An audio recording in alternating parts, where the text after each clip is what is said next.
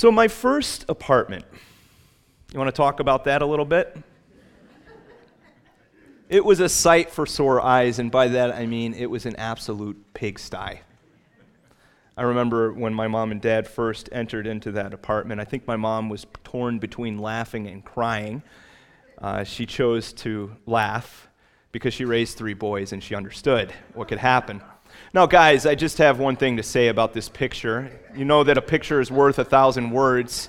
This picture is saying no girlfriend. So just remember that. We had it all. I had a cot. We had four or five plates. We had some bowls that my roommate had managed to scrounge together, a frying pan to cook with, next to no toiletries, an assortment of sheets and blankets, and I think about $20 worth of groceries in the fridge. It was 300 square feet of glory. And I was free to go wherever the wind blows, to do what I want, to make my own decisions, to really live. For some reason, though, my parents didn't see my situation as positively. And so we all hopped into the car and we made an emergency run to Walmart. I came home with all kinds of goodies, tons of food. We filled up the refrigerator. Me and my roommate, in like fashion, devoured it in about two days. A new set of sheets, some deodorant, because, you know, who needs that? I'm just kidding, I wasn't that bad. And I got a mini TV uh, and a DVD player to come alongside of it. We were set, we were established.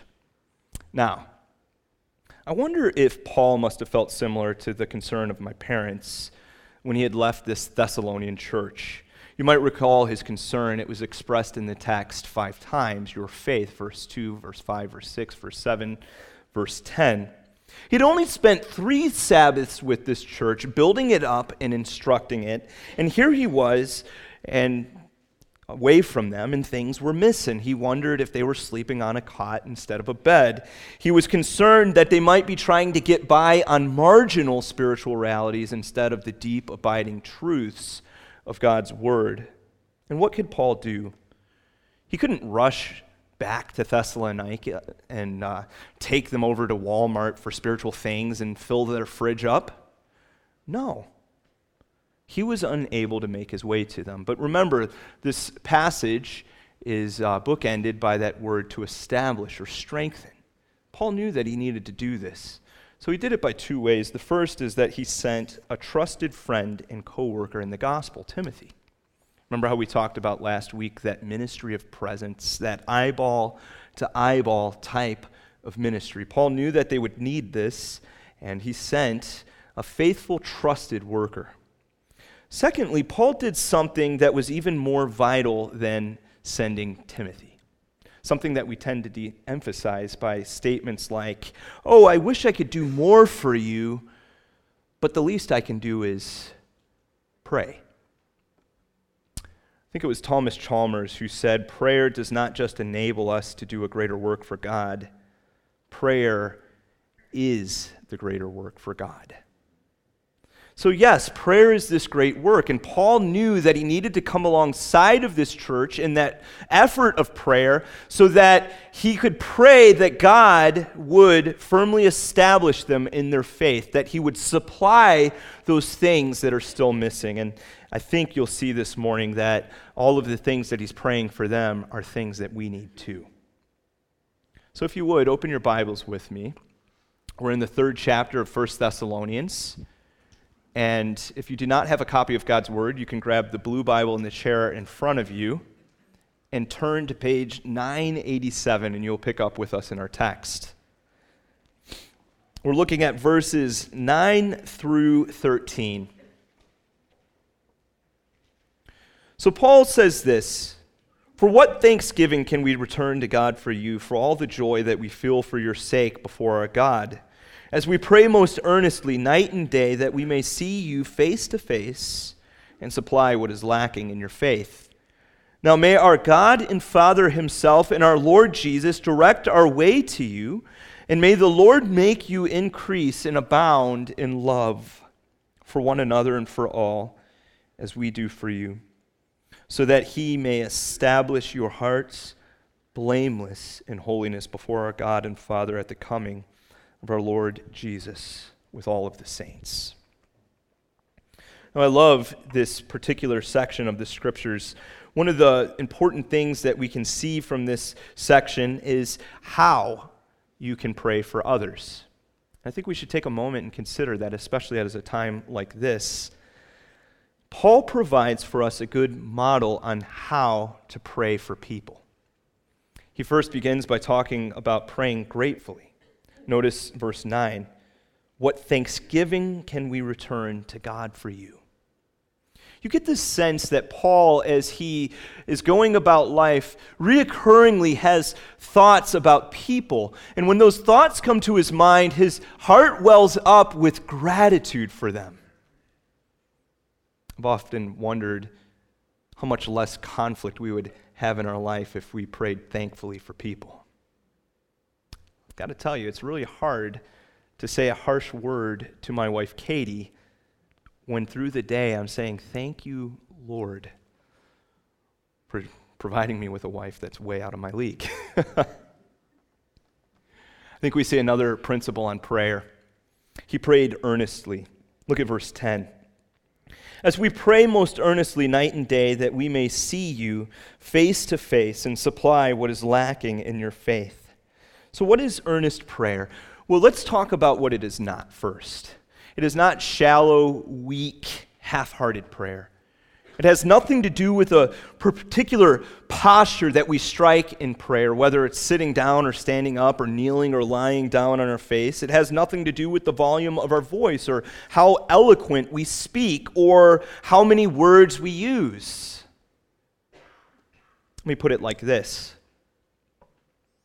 If you've ever received a phone call that someone you love very much has cancer, or if you've sat in a hospital waiting room as a grandparent while one of your grandchildren is undergoing life giving surgery, or if your spouse has been called into the services and is deployed, no one will need to tell you what to do. You will pray earnestly. You might not utter words, but your heart will cry out to God. You will know that He hears you. I've heard a preacher describe his prayer when his wife was in a terrible automobile accident. He was overwhelmed, and the only thing that he could cry out was, Oh God, oh Jesus. And in retrospect, he said that this was the first time in his life when he felt like he had really ever prayed. Why is it that hard times produce real prayer. Remember, prayer is an admission that we are completely dependent upon God. And it's those hard times that enter into our lives that make us acutely aware of the fact that we're not riding, we're not the one steering the car, are we? God is. And we need Him. We see a third principle in verse 10, he prayed consistently. Notice that he talks about the nature of his prayers being night and day. So that expression is not that Paul was praying literally every moment of the day, but reoccurringly or consistently through the day as people were coming to his mind, he would offer up a prayer to God and he would continue in prayer. And I'm sure that there have been people who have come to your heart reoccurringly through the day that you're praying for consistently. I've even had moments where God wakes me up out of sleep to pray for people, and I'm sure that's happened to some of you as well. Consistent. Fourthly, he prayed specifically. You know, one of the most important things that we can understand about the Christian life, one of the truths that we never, must never be deceived about, is the fact that we are never going to arrive fully in this lifetime. There is still much, much more growth that needs to occur in our lives, and we need the Spirit of God to produce that growth. We need to grow closer to Christ. We need to grow better at discerning the will of God. We need to grow in our love for other people. We need to look more like Jesus. And you'll find as you continue reading that this is the substance of Paul's prayer. He prays four substantive things in this prayer. The first thing that he prays is for a faith without gaps. Look at verse 10. He says, As we pray most earnestly night and day, that we may see you face to face and supply what is lacking in your faith. Now, that word supply is a rich word. It means to fit together, to join, to repair, to restore, to equip. So here's a couple of different uses that they would use in the New Testament times. It could talk about reconciling political differences. Need that today, don't we? It is a surgical term for setting bones. It describes the repairing of fishing nets. It is used for military or naval preparation. So, the idea of Paul using this word is that there are things that are still needed. Unless these things happen, there will be gaps in your faith. Now, we all have gaps in our faith. Let's just be honest. We don't know God as fully as we should. We have moments where we allow fear to set in or we give way to anxiety. We turn to human answers to solve our problems instead of God's word. Those are gaps, aren't they? Orlando Saer has said this as he writes about those questions that might cause us to doubt God.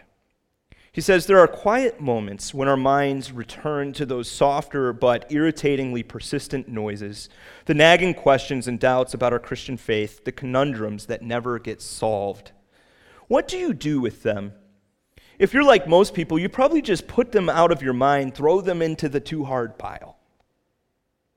Resolve to set aside some time and ponder them next year, right? The one thing you probably don't do is sit down and really think them through. You've tried before, but it wasn't pretty. You found yourself questioning your most basic faith convictions. Better just to get on with life and block your ears. That's your survival technique. But he says it's an understandable response, but it's a lazy one, and it's a dangerous one too. Lazy because God has given us a mind, and he expects that mind to fuel our Christian life and growth. And dangerous because if we don't work through our issues deliberately, Bible in hand, we're going to find almost by osmosis that we'll imbibe worldly ways of thinking, which will join the dots for us in unbiblical ways. Our thinking will become a patchwork of snippets we've picked up from films and friends and speakers and the Bible. So, yes, there will be some Bible in there, but it will also be commingled with other things. I've observed in this life that the most gaps that I've seen in Christians' faith stems from an improper understanding of the character of God. For example, we've been told that God is loving. But we've never delved into the depths of the biblical understanding of what God's love is. And so we attach some sentimental love to God. And then we're completely leveled later when we realize that God's love is much bigger than this little tiny understanding of love that we have inserted in for Him. As we move forward in the letter, we're also going to see that there's other certain areas where the Thessalonians are lacking in faith. He'll talk about moral concerns, doctrinal issues. He'll talk about day to day situations in their life. Romans 1.17 talks about the, the life of faith as us growing from faith to faith. In other words, the whole of the Christian life, all that we do here and now is built upon the rock of faith. We have a question. You ready? Are you content with where you are? To use a New England expression, are you all set? I hope not. I hope that you want to go deeper in your understanding of who God is. And I pray that you would pray for a heart that burns to know Him. Because when you do that, you will see your faith grow and the gaps start to fill in. Notice another thing that Paul prays, verse 11. Now may our God and Father Himself and our Lord Jesus direct our way to you. So let's stop there for a moment.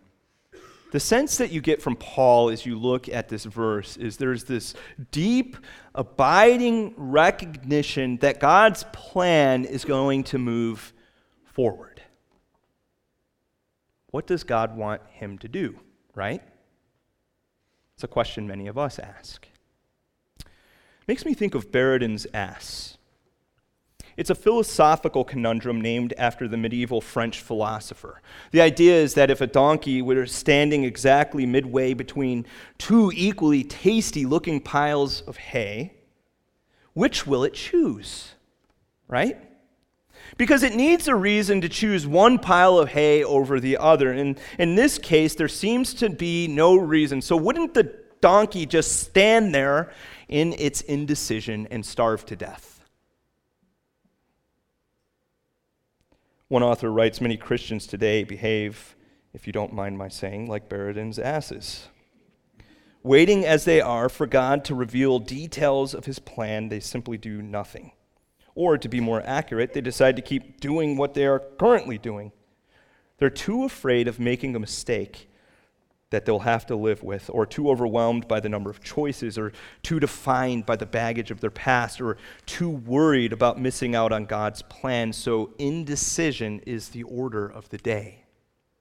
But that is not the sense that you get from Paul as he prays. He has that, like I said, deep, abiding sense that God's plan is going to move forward. And so he prays with confidence, knowing that when God gives him directional decisions, it will be best. Now, I want us to think about God's will in two ways this morning. There are two realities that operate at the same time when it comes to God's will. The first is the idea of God's ideal will. God's ideal will is what should be in the world and what will be in the new creation, but it's not necessarily what is here and now. And let me just say this we all want God's ideal will to happen. We do. We might not think we do, but trust me, we do. The Bible talks about God's ideal will in all kinds of different places. Genesis 2:24, therefore a man shall leave his father and his mother and hold fast to his wife. Exodus 20 verse 3, you shall have no other gods before me. Uh, Ephesians 4:29, let no corrupting talk come out of your mouth. That's God's ideal will. That's what he wants you to do. And let's say this, um, God's ideal will has no question marks attached to it. 100% certain. I know that as I read the Bible, this is what God wants me to do. Now, let's talk about a second understanding of God's will God's plan will. God's plan will is what He decides is going to happen. So it includes big things and small things. It includes things both wonderful and terrible, joyful and heartrending, things that bring Jesus honor and things that do not. So God's plan will always comes to pass. It's the things that God sets out to do. He will never be thwarted. I love how R.C. Sproul says it. I've quoted this to you multiple times. With God, there are no maverick molecules in the universe. I mean, down to the finest detail, God is in control. He never removes his hand from the steering wheel. But here's the deal with God's plan will He doesn't reveal the details of that ahead of time. Those are the things that we need to watch unfold as God reveals them in time. So, when we're asking questions about the will of God, we must determine in what sense we're asking the question. Secondly, if you're questioning, how does this work? How does God have two wills that are operating at the same time? Doesn't it sound like a little bit schizophrenic or something like that? I want you to think about something with me for a moment. Don't we actually have two wills that operate in different sorts of situations? Let's talk about family dinner for a moment. Okay? Let's go there. As a father, in one sense, I have a will to sit down at the table and enjoy a nice, peaceful, quiet evening where everyone's happy and there's no complaining over vegetables. But I know that that probably is not going to happen when me and Katie push forward this steaming plate of broccoli and cauliflower in front of the kids, right? Why? Why would I do that if I will for peace and quiet? Well, because I also will that my kids grow up with strong bones and that they're not like picky and all those types of things. So here you see one parent, two wills operating at the same time. And if we don't exercise our will in some kind of flat and simple way, then why would God exercise his will in some kind of flat or simple way? It's a good question, isn't it? Now, that doesn't answer the question, though how do I know what God wants me to do with my life, right? So I think we need to consider a couple of principles, and I'd like to run it through the grid of a question Who should I marry? Well, I've already got that answered, but for somebody else, right? I think we need to understand a couple of practical details when we're making a decision. First, we need to read the Bible, right?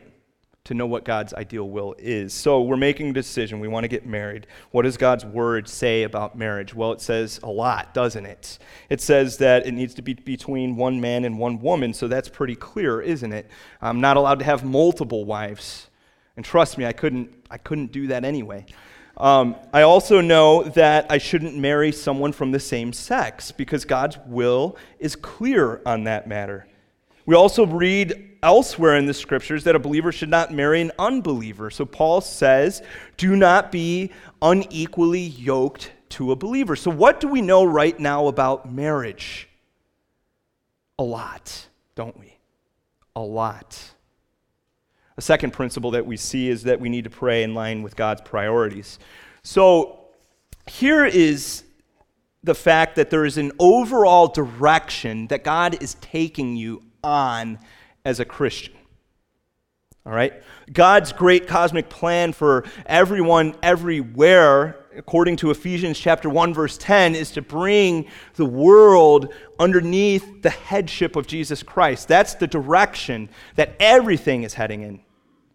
We read next week, or two weeks from now, in 1 Thessalonians 4 3, that God's directing you towards sanctification.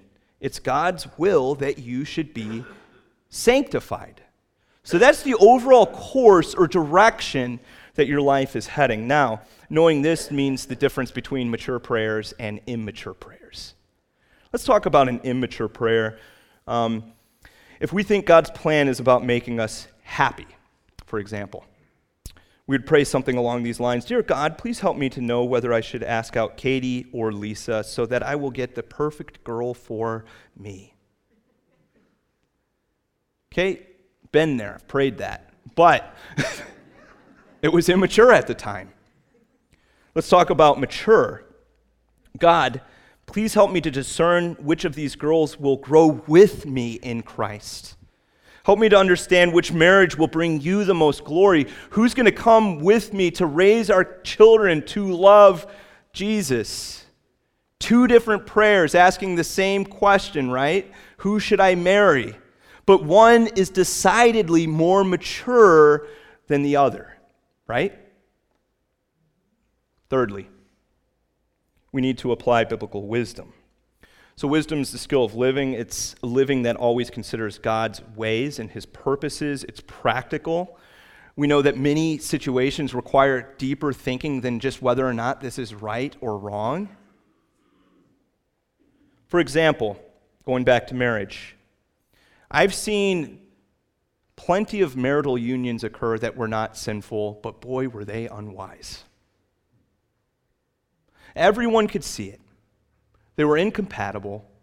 This person cared about spiritual things to a much deeper degree than this person did. And you almost feel like a prophet because you say, This isn't going to work well. This isn't going to happen right. And it doesn't. When it comes to learning God's wisdom, I think there's two ways to learn it there's the slow way and there's the fast way. The slow way is just to simply keep on living your life. Go ahead, you know, things are going to happen. You're going to start checking off boxes like, whoa, I shouldn't have done that. That was a big mistake. And over time, after many bumps and bruises, you'll start getting a little bit wiser. The fast way, though, is much less painless. It's to go up to a person who has a few more years under their belt or more life experience and to simply say, What would you recommend in this situation and why? And Proverbs say if you do that with multiple people, you get even wiser. So, too many people opt for the slow route. We're asking questions about direction. We don't know what we should do, but God has given us so many resources so we know what we can do. Let's talk about the third thing he prays for love without limits. Love without limits. Verse 12.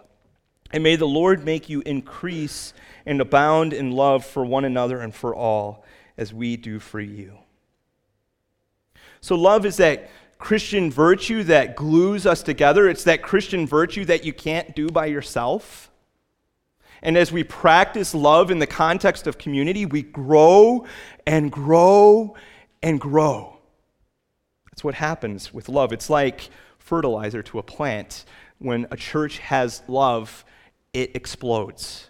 The Apostle Peter writes in 1 Peter 4 8, above all, keep loving one another earnestly, since love covers a multitude of sins. So here in Thessalonians, Paul is praying for an overabundance of love, a bottomless well of love, a love that is limitless. And you can never give too much of love, and you can never receive too much of love. When we look at the type of love that Paul describes here, the Nelson Study Bible does a good job of talking about it. It is agape. The word agape describes a love that is based on the deliberate choice of the one who loves rather than the worthiness of the one who is loved. And thank God that God loves in that way. Because if He didn't, we wouldn't be here this morning. This kind of love goes against the natural human inclination. It is a giving, selfless, expect nothing in return kind of love. Our modern throwaway society encourages us to get rid of people in our lives who are difficult to get along with, whether they are friends, family, or acquaintances. Yet this attitude runs in complete contrast to the love that Paul describes. True love puts up with people who would be easier to give up on. Remember who Jesus told us we must love? Who? Your neighbor. That kind of takes love out of the stratosphere and it puts it down to the ground level, doesn't it? I mean, it's easy for me to say, oh, I love all people because I'm so benevolent, right? I love all people. But then Jesus has to go and make it a little harder. He's going to ask you, well, do you love everyone you work with? Do you love the neighbor down the street? Do you love your in laws, family members, extended family? Now we're starting to squirm in our seats a little bit, aren't we? Love is an essential element for Christian growth. I've known Christians who could go no further in their growth because they were holding on to a list of grievances in their life that people had inflicted against them. Warren Wiersbe talks about this. He said, One of the most miserable men I ever met was a professed Christian who actually kept in a notebook a list of the wrongs he felt others had committed against him. I'm sure you've never physically written it down. I hope not. But I bet you have a list in your mind. We're going to go through a mental exercise. You ready? You're going to visualize that list you're going to crumble it up, and you're going to throw it into the fire.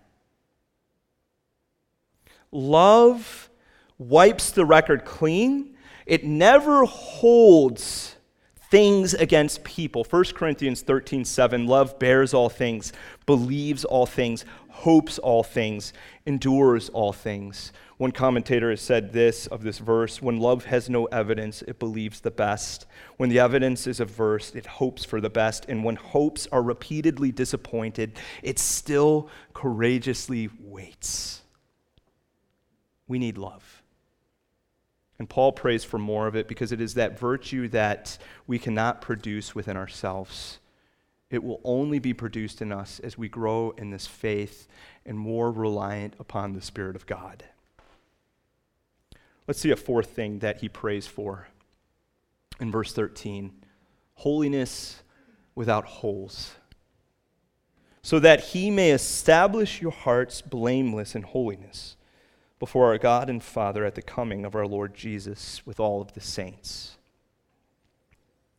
Now, some of you are aware that I am majorly flawed and potentially unfit to be a pastor in New England. Why?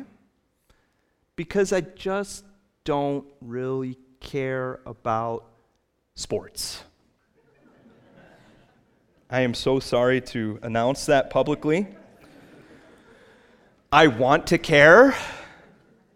I want to go to the sports parties while you guys are sportsing and, and get all thrilled and enthusiastic while things are happening, sports things. I want to be able to know players and ramble off facts about them. I want to watch football other than just the Super Bowl. Even at that, I'm like 50% successful. I make some of them, I don't make others. I would much rather watch a presidential debate, read a good book, listen to a sermon, go out fishing. I know I'm flawed. Is it possible that many of us look at personal holiness like I look at sports. It's fine for other people. You sort of respect it and you wish you could care, but it's not really your thing.